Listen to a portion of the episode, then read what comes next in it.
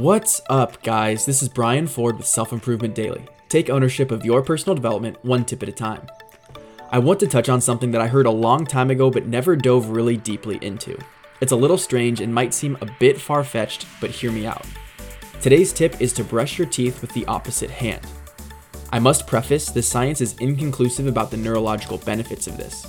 Some studies state, and what I prefer to believe as a college neurobiology major, is that different areas of our brain are active when engaging in a unique action. This then plays into our brain's natural tendency to accommodate our body's demand by changing its wiring or firing patterns. If you're familiar, the buzzword here is neuroplasticity, and it's responsible in part for learning. The thought is that putting the brain in a neuroplastic state by brushing your teeth with the wrong hand then creates an environment for other learning to occur. If you choose not to believe that, which I wouldn't blame you for, then let's think about the indirect consequences of the action.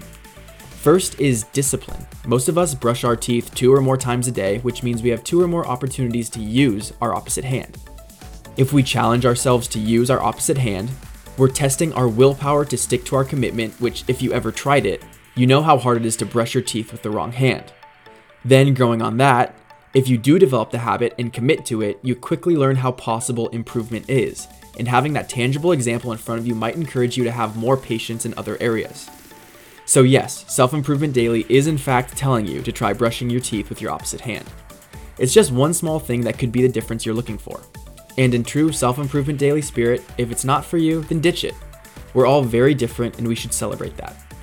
Thanks for listening, and tune in tomorrow to Self Improvement Daily.